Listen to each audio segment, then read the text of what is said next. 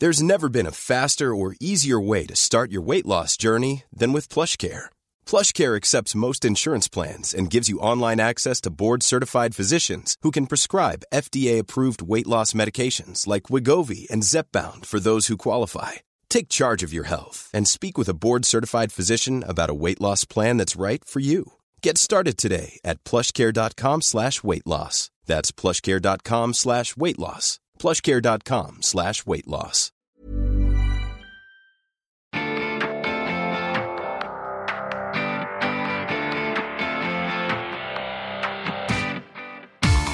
Welcome back to the Women's Podcast. I'm Roisin Ingle, standing in for our host Kathy Sheridan while she takes some well deserved time off. Now, in September, the Gate Theatre hosts one of the most anticipated productions of the year. Oscar nominated Irish actor Ruth Negga will play the lead role of Hamlet as part of the Dublin Theatre Festival. The story of how we arrived at this moment began with Waking the Feminists. Just recently, 10 of the country's leading theatres, drama festivals, and theatre companies agreed to a whole range of gender equality policies, which in some cases will see what's called gender blind casting or ensuring that half of new shows will be written by women. A major catalyst for this change has been research commissioned by Waking the Feminists and led by the academic Dr. Brenda Donohue. Her research was called Gender Counts, an analysis of gender in Irish theatre from 2006 to 2015. Published last summer, it found that women are underrepresented in every role across the top 10 funded theatre organisation except in costume design. That's the only one where women were more prominent. Here in studio to discuss how this research has been acted upon in the past year is the woman behind the study, Dr. Brenda Donohue, and Lynne Parker, who is a director and co founder of the Rough Magic Theatre Company. You're both very welcome to the podcast. I'll come to you first, Brenda. You did all the gender count um, back a few years ago when this whole Waking the Feminist thing happened. I always think about Waking the Feminists very much in terms of this podcast because it was at the beginning of it. So it was a very exciting time actually to be starting doing um, some broadcasting around women. But tell me about these uh, gender equality policies because we've talked about it a lot, we've done a lot of thinking about it and consciousness raising, but now it's time for action. Yeah, so um, 10 uh, theatre companies were involved in uh, developing these uh, gender equality policies. Um, and uh, because each of the organisations involved um, is different in composition, so you have like a um, the Cork Midsummer Festival, for example, and then the likes of the Abbey Theatre in the Gate. So they're tailored to each organisation's individual needs. Um, so I think that's a very smart approach um, because it would have been quite easy to kind of um, come up with a one size fits all approach, which may have looked good on paper, but in terms of implementation, mightn't have worked out so well. Okay. Um, so I'm delighted that the companies have taken the time to uh, look at their uh, own structures and their activities, and looked at you know how people are involved in those structures and activities, mm. and you know then come up with policies that address the the particular needs of the organisation. And tell me about some of those. One of them is gender blind casting. I'm intrigued by this. How do you cast gender blind? Um, so, well, maybe Lynne might know a little bit more about this than me. Um, but I suppose uh, the principle is that um, you know that uh, gender perhaps isn't as as fixed or as you know um, a kind of a, a unmovable requirement as you might think. So it's just having some flexibility around that idea and saying, you know, well, look, we have this character. It has been a traditionally male character or even a female character, and is there, you know, could that move? You know, and what would happen? So I think um, Loughlin Deegan was speaking about. Um, I think sometimes people, when change comes, tend to look at the negatives. So, you know, oh, well, what would that do to the tradition? Or, you know, but there's also, you know, with every change, there's a possibility for negative change, but also for great positivity. So I think that this idea of gender blind casting um, could be very exciting and could bring a lot to works of art that have been uh, perhaps stuck in a mode for a while. Yeah.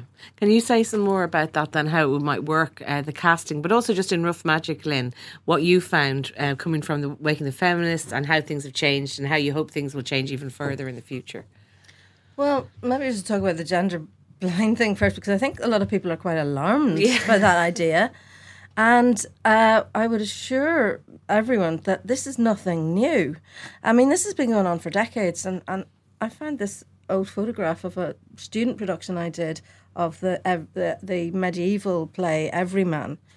Everyman is an iconic figure, of course, and the person I got to play this part was none other than Anne Enright. Okay. so you, if you look at it a certain way, there is no reason why that totemic figure can't be played by a woman. So it's really just it's it's how you view the what the nature of the part is, and you can't do it with everything. Hmm. Don't worry, I don't think we're going to get loads of Chekhov plays with you well, know. Having said that, looking at um, the Gate and the upcoming production of Hamlet with starring Ruth Negga, yes. which is really hmm. interesting, and actually we should talk about Selina Cartmell because it's it's quite significant what has happened in the time that she's been director of the Gate and how, uh, in terms of directing and writing the plays, the, the increase of, of women.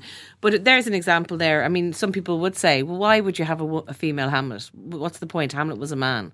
Well, originally, of course, everyone was played by a man because that's what Shakespeare did. So it, it's it's actually how you interpret the, the piece. At the minute, I'm rehearsing a Midsummer Night's Dream, and we are doing uh, two plays with a company of eight actors, four male, four female. And they will go across both productions. That's a Midsummer Night's Dream and A Portrait of the Artist as a Young Man, which, of course, you know, is um, a male view, and the uh, and, and both are male writers with Dream, you're you're looking at um, a, a, character called Puck, who is a geyser. So the geyser can be any any. At one point, he's a crab apple, you know. So actually, this part is now being played by Amy Conroy, but she's also playing Hippolyta, the warrior queen. So when you have a, have a, a, a production where you're doubling, it's very easy to be fluid. And gender fluidity is so current at the moment anyway that it would be a shame not to take advantage of that. Mm. When it comes to the Joyce, what uh, Ronan, the director, is interested in is the fact that Joyce was a, a, modernist, and we are looking at an explosion in culture at the beginning of the 20th century, which involved a huge shift in what women were able to do. So it makes sense within the context of the production to view it from, from that angle. And we also wanted to serve our actors, and we wanted to have a gender balance because we've always had a gender balance. Now, I mean, I think what's happening at the gate is really exciting. But you have to say that that was a particular uh, example of very poor gender policy because there was so little um, done by women writers and women directors. So Selina has made huge strides. But I would love to make the point that in independent theatre in general, there has been a very good gender balance. And I'm not saying that there isn't a problem. Of course, there has been. But it's really a few very unfortunate examples that people have focused on. And our sector is and certainly a lot of the independent companies have been formed out of gender balanced uh, groups of people and you don't get the same problem when you've gender balance it's really that simple so it's it's it's how the work is viewed the how the stories what what interests you in the stories and and how you tell them that's that's the point mm. and Brenda you did the gender count and you identified that yes in fact I know what Lynne's saying there mm. and there, there are more egregious examples in certain areas but but you found that there was that Irish theatre did have a gender problem and you were able to get the statistics for that that's right yeah I mean I think um, prior to uh, publication of the report you know there was still a lot of debate about whether women were underrepresented or not and um, often in, in debates and arguments, people would pick out one example of somebody who was on the stage and uh, in a in a large theatre. Um, I think the the point that Lynne makes is a good one. Um, I think what we were interested in was linking uh, public funding to gender balance, and that's really where the problem seemed to lie on the upper end of the scale. Mm-hmm. I think with the gate, it's such an interesting example because, um, as Lynne has said, many of the theatre, the independent theatre companies have have less of a, a, problem with gender balance, and that has been traditionally been the case. And I think that you know the the larger organisations, those that are uh, you know receiving higher funding, have a lot to learn from from maybe smaller units. Um, but I think with the gate, um, uh, a lot of the discussion around the gate at the time was, you know, that it would be so difficult to change, and you know, it couldn't be done, and you know, uh, timeframes were too ambitious, and so Sarah Durcan called for 50-50 uh, by 2021. one of the activists in Waking the Feminists. That's yeah. right, yeah. So, and at the time when she made that call, a lot of people were saying, you know, I mean, it's great to be ambitious, but you know, um, quite cynical about the possibility of change. And I think what has happened at the gate, and all credit to Selina, within so those statistics, as far as I understand, um, uh, pertain to season one. Um, so uh, that you know there has been a an absolutely huge change there, um, and it just goes to show that you know if somebody makes it a priority, then it can uh, things can change and it, within a very short time frame. Yeah, and one of the so the gender equality policies were launched in the Lir um, recently, and Josepha Madigan, the Minister for Arts, was there. And one of the things that uh, people have signed up to do, and I know you said that each of the ten institutions are all doing their own um, policies, so that that reflects their own structures that, that are there. But one of the things is to explore the female canon that that does exist, plays that have been written by women and that are maybe been neglected or not put on and just not thought of. So is that something you're excited about? Because I know you looked a lot at. at um, you know, how many plays were written by women, say in the Abbey, and I know that in the past. Yeah, I'm very interested. I think um, there is a kind of a body of scholarly work um, carried out by people like um, Cathy Leeney, who's um, was a lecturer in UCD until recently, Melissa Sihra. Um, and there are many young scholars coming up who are, uh, you know, coming up with uh, managing to find works that have been buried essentially in the archives. Um, I'm really interested in you know looking at those works and looking at them in terms of I'm generally interested in in women's history. Um, when I studied history at school, for example, there really wasn't any exploration of you know uh, you know women's history and the the milestones. Mm. Um, so I think that you know looking at those plays, um, you know, dusting them off um, now, not all of them are going to be good quality, you know, uh, that's just uh, the way it is. But, um, you know, I think there may be some really interesting finds there. And I think that, you know, if the, um, I know with the Lir, so Loughlin Deegan, who launched um, the uh, gender policies um, he uh, is the head of the Lir, which is embedded in Trinity College. So I think that that link between you know the sector and the university, I think, could be very fruitful. Mm. And I'd like to see more interaction between practitioners and, yeah. and scholars. One of the things that was said at the launch um, by a couple of people was that there, there isn't this big stick waving around. That people aren't having to be pushed into this. That there's a real enthusiasm within yeah. the uh, sector for it. So, Lynn, have you found that? Do you think well, there's this sense of community and everyone wants to do this? And everyone knows uh, it's the right thing absolutely. And actually, the day of the Waking the Feminists, um, uh, what was it show at the Abbey? Um, it was fascinating. The Abbey had uh, provoked the problem, and or the reaction rather, and yet everybody in the Abbey you felt was totally behind you on that day. So many of the staff were coming up saying, "This is really wonderful, so exciting," and you know, when we started rehearsals a few weeks ago, I did something I've never done before, which was uh, draw attention that casts attention to our gender policy. Now we've never it never even occurred to us to do that because we have a culture of gender balance. But it was a very healthy thing to do, and it brought up some very interesting discussions about the whole dignity in the workplace, you know, how, how just how you operate as professionals within uh, um, uh, what should be a very fun and, and mischievous environment. Mm. But it has to be a a, a trusted environment. And that's where making these statements really matters. So everybody knows where they stand. Mm. Just to, speaking again about writers, uh, since Waking the Feminists, have you noticed? Because one of the things that was said was, well, where are the plays by women? Where are the women writing plays? You know, that was some, some of the maybe the argument coming about it.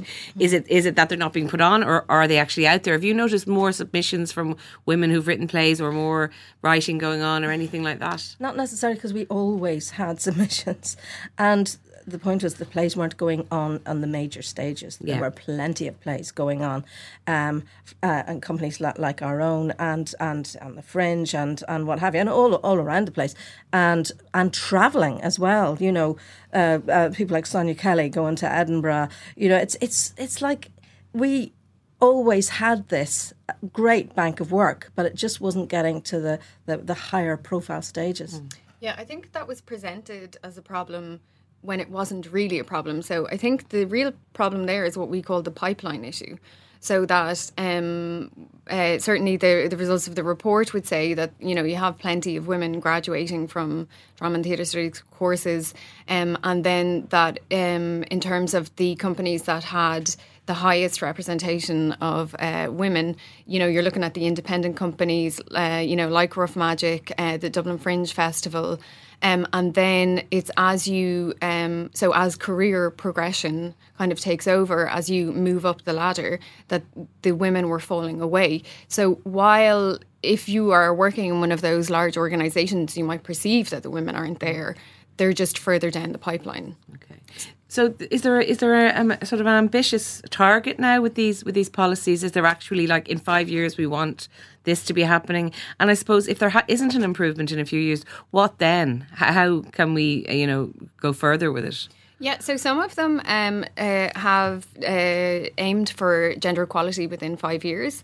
And uh, again, I would strongly encourage them to work towards that. Um, a, a, huge part, so one of the recommendations of the report was um, in terms of uh, gathering data and measurement. Um, so uh, the report uh, was funded by the Arts Council, but there was no such report in an Irish context um, that existed before we did it. And that's kind of common internationally. It's very difficult to find funding for this kind of work. So, as we were finishing up the report, the research team had a discussion. Uh, and we were talking about, you know, we don't like the Waking the Feminist was never meant to be a flash in the pan. It was always about sustainability and about uh, being able to, uh, you know, to carry on the momentum. So uh, we were worried when we were finishing the report because obviously uh, we don't have the resources to monitor this. Um, it was a huge project. So uh, essentially, what we did was in the report, we um, the recommendations we uh, kind of handed responsibility back to the companies. Um, and the companies um, have uh, many of them are using the template that we provided. So there is kind of self-reporting and monitoring. We think this is useful for two reasons. So it's useful for kind of how you organize your own organization in terms of, um, you know, you can see if there if a problem kind of crops up because you know it can happen. Everybody is busy, um, so it helps in, in that sense of, uh, as a tool for internal reporting. But I think it has a second function, which is really to kind of um, it's gender equality is a shared project. So we encourage the companies to publish their uh, statistics on a regular basis. Um, and really, that allows you know the audience, people within the industry, um, to engage with the gender equality project within the organisation in a very transparent way. Mm. Um, so one of the things we say as well is that you know we have that ambitious target of um, you know uh, 50-50 in five years, but you know, it's it's not strict in the sense that you know you need 50% across the board in each role each year. You know that there is flexibility there and there's flexibility there to allow the sector to to breathe in creative terms. Um, but we just think uh, that that kind of transparent reporting and also the use of the tool for internal reporting will be a good check you know which will mm. allow things to you know the transparency particularly so you know that um, if it becomes evident that a, a, company isn't making progress that you know therefore the, their audience can can step in and say, well, you know, we're not happy about this. And then going back to the gate because it is such a shining example in such a short space of time, and our one of our you know major theatres it's it's doable. Like it's it's really if the if the will is there and people want to change this and want to get more gender equality, that it's really possible. And, and you've been doing it yourself, and as you say, many smaller um, groups have been. Yeah, well, I mean, the gate is the news. Uh, I suppose what isn't news is is that that, that there has been um, a shift over the last decade in so many areas where women are now so more advanced. If you look at lighting design, like many of our really top lighting designers are women, and it's starting in sound design as well. So in the the, te- the field of technology, that change is happening organically. What we are looking at now is an acceleration, which is w- what was needed because we, we can't wait around for another 50 years for this to happen. You know? Mm. Just finally, looking back on Waking the Feminist, it's really incredible, and you both were so part of it from, from the beginning. Just the impact that it had, and just to come from a few years ago when when you mentioned that show in the Abbey with such energy and such enthusiasm, and Lian's first tweet, even when she called, um, you know, called out the thing about the, the new the program for the Abbey, it's incredible what's happened actually in a few short years. Uh, Yeah, I mean, uh, uh, you, you genuinely feel that, that the ground is rising to meet you now. And uh, I think world events have uh, coloured all of this, and you know, so many of the revelations about this, that, and the other, as we know, um, have uh, made the topic so current. But you sort of felt that this groundswell was on the way, and that Lian ignited something that has just really kept alight. Mm. What do you think, Brenda? Yeah, I think um, like just looking at the sector, there have been so many developments. Um, you know, uh, even the um, arts minister, the former arts minister Heather Humphreys, has asked all the national cultural institutions to um, uh, produce a gender policy by the end of this year um, in response to um, the allegations of bullying at the gate, the Irish Theatre Institute have, um, or are in the process rather, of developing a code of behaviour for bullying and harassment. Um, I think this this recent announcement from the theatre companies, um, I think you know you can see change happening. Certainly, when I go to the theatre, there's a, you know there's a new energy, and it makes it very exciting. Um, I think that um, I'm really delighted. I think that Waking the Feminists really um, challenged the companies. And I think there were, there were some very difficult moments, you know, because I mean, nobody likes it when uh, somebody appears and tells you that you know you're not doing your job uh, correctly, and it can be very difficult on a professional and a personal level. And I'd like to congratulate the companies because I think they've really faced up to that challenge. And now I think that they're in a great position because they're essentially leaders in the field. Mm. Um, and I think that, you know, we couldn't have hoped for anything better. One thing I would say is that um, some of the myths that kind of uh, around women in theatre that uh, were in place before Waking the Feminists, some of them have definitely been dispelled. So, you know, that there are no women in theatre, um, you know, are, like there's obvious that there's a, wealth of ta- talent there.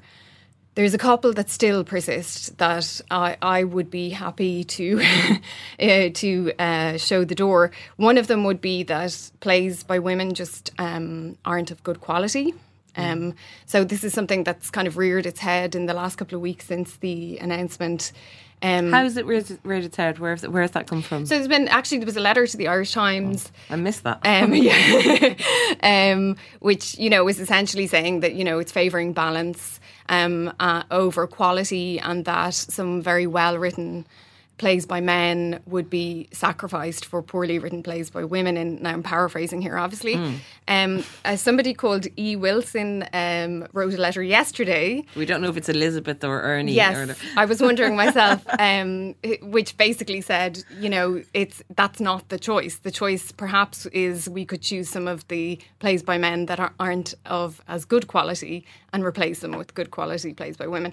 So, you know, I think that that's an interesting debate, and I think it's it is it's based on a kind of a an underlying assumption. It's a traditional assumption, and I think they're some of the most difficult ones to get rid of. One that's linked to that, and that again is seems to be appearing, is that plays by women just don't sell tickets or that they're a commercial liability. Lynne so is shaking her head very seriously there.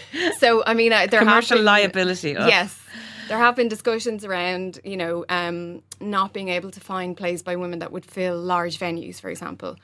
Um, and I myself uh, wrote a letter to the Sunday Times Ireland edition last week on foot of some comments by uh, Graham McLaren, who's uh, co-director of the Abbey, and he was speaking a little bit about um, two plays written and directed by women that they had staged in the Abbey. And uh, he commented that they had low ticket sales. Um, and then kind of went on to a general discussion about how there's not an appetite for that kind of work. So to me, the most worrying thing about that is that um, you know two specific examples of plays by women is then generalized to become a comment on on work by half of the population. And you know, I do wonder if in in that their tenure, if there were any plays by men that had low ticket sales, and yeah, sure did that provoke a similar yes, reflection on, on the whether gender, they should yeah. stage plays by men in yeah. long run? Lynne, would you like to come in on that one? Well, I, I would just like to say that all new writing is difficult to sell, and it doesn't matter what the gender is, and if we're if we're dealing with uh, women's writing, uh, it's it's more likely those are the new plays. Mm. So we have to work harder at selling new plays, not uh, uh, showing women the door. I mean, that's um, I think that that that that's a really misleading statement. You know, if you look at, at a show like Little Gem, or even like further afield, if you if you look at the West End, you know, uh, writers like Jennifer Haley are are really sort of at the, at the top level of uh, attracting audiences now. And, you, you know, the, the, London, of course, uh, has a much greater demographic. So, you know, there's, there's just a, a much bigger and more theatre interested audience. But I think that's the thing that we have to tackle here. Mm. It's nothing to do with gender. When there's a, a good show, people come, come to see it, and the word of mouth doesn't t- doesn't care what the writer's gender Lynne, does it worry that the, one of the co-directors of the Abbey would, would come out and say something like that? Um, in, in sort of, it sounds like, you know, I don't know how I didn't read the interview, but to, for him to put that out there, um, it, it, seems maybe not I, as supportive of all this as, as yeah, it could I, be. I mean, I, I, I doubt if he meant to diss women's writing. I think he just needed to phrase it differently. Mm. I think he, he needed to come at it from a, a different perspective. But also, I'd be interested in. Um, so I think the path to gender equality, you know, it's not just full of successes. You know, you are going to run into some potholes and you know some obstacles along the way. And what I would be interested in seeing is when you when you run into those potholes, that you look at all of the factors that might have contributed to low ticket sales, for example. So they could be within the production, they could be external factors, but also um, some of them may be linked to gender, but maybe they're not. And um, yeah, what I found worrying about that is that the the the jump from low ticket sales to you know there's not a sustained appetite for a long run. So, what are both of your hopes then for for this? And you know, if we were having a chat in a few years' time, what would you like to see changed? Um, in a way, I would like to see Brenda's work finished because you because want to get out of a job. I think we want to just uh, honestly, I'd like to see us evolve to a point where this was no longer an issue, mm. and I sort of feel that we're you, you know we're in that lucky position where we we have um, uh, now uh, uh, an agreement across the sector. We also have a sea change, and eventually it shouldn't interest anyone what gender your board or your even your, your cast is because the balance is natural. And i think once the once the adjustment has been made we can program naturally and achieve gender balance because that is actually the natural order. It's been skewed up to now and we're putting it right. Excellent. Brenda for you um, so you'd be out of a job. Yes, yeah, yeah. it's not very well paying. um, if at all. I'm sure there's plenty more for you to do in other sectors, actually. Um, so yeah, I'd like to see gender parity in theatre. Um, I'd like to go and uh, not have to think about gender when I go to theatre. I'd like to go and see bad plays written by women and good plays written by women and directed by women. Um, and ultimately I think there are a lot of lessons to be learned from this. I think, like, I, you know, I'm very interested in equality, and gender equality is just one type of equality. Um, I noticed that in the policies um, by some of the companies, they make reference to, um, you know, uh, inclusiveness for non-binary and trans people, um, and I think generally um, that ideally, if the lessons that we've learned in this small sector of uh, you know of diversity and inclusivity could be expanded then mm. to include different types of people, because I think the more diverse that Irish theatre is, the more interesting it'll be. Mm. Well, I'm going to leave the last word to a man, controversially, but Loughlin, Loughlin Deegan said at the launch of, of the gender equality policies in the Lir, he said, "Waking the Feminists was the beginning of the end of inequality in Irish theatre, and this is the end of the beginning, and that there's been enough talk, and it's time." For action. So I think that's I pretty concur. much we all agree with that. and um, yeah, the best of luck to, to all of you who are involved in it. And I'm I'm sure when we are talking about it in a couple of years' time that things will be different and even more improved. But thank you both very much for coming in. Thanks. Cheers. And that's it for today. Thanks to Brenda Donohue and Lynne Parker. I should say Dr. Brenda Donohue because we all know about the hashtag immodest women. And it's very important to call yourself doctor if you are one. So thanks to Brenda and Lynne for talking to me today. Remember, you can subscribe to us wherever you listen to your podcasts, and you can always find us on irishtimes.com. If you do want to get in touch, we're on Twitter and Facebook at IT Women's Podcast or you can email us on the women's podcast at irishtimes.com. Also, we do enjoy a bit of praise from time to time. So if you like what we do, then please head along to iTunes, give us a review, and tell all your friends about it. The podcast is produced by myself, Roisin Ingle, and by Jennifer Ryan, with JJ Vernon on sound. Until next time, thanks for listening.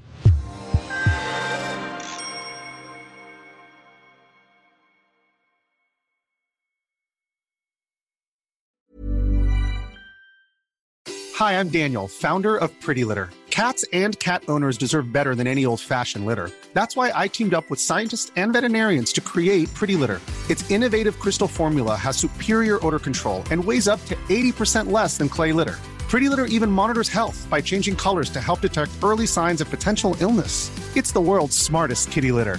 Go to prettylitter.com and use code ACAST for 20% off your first order and a free cat toy. Terms and conditions apply. See site for details.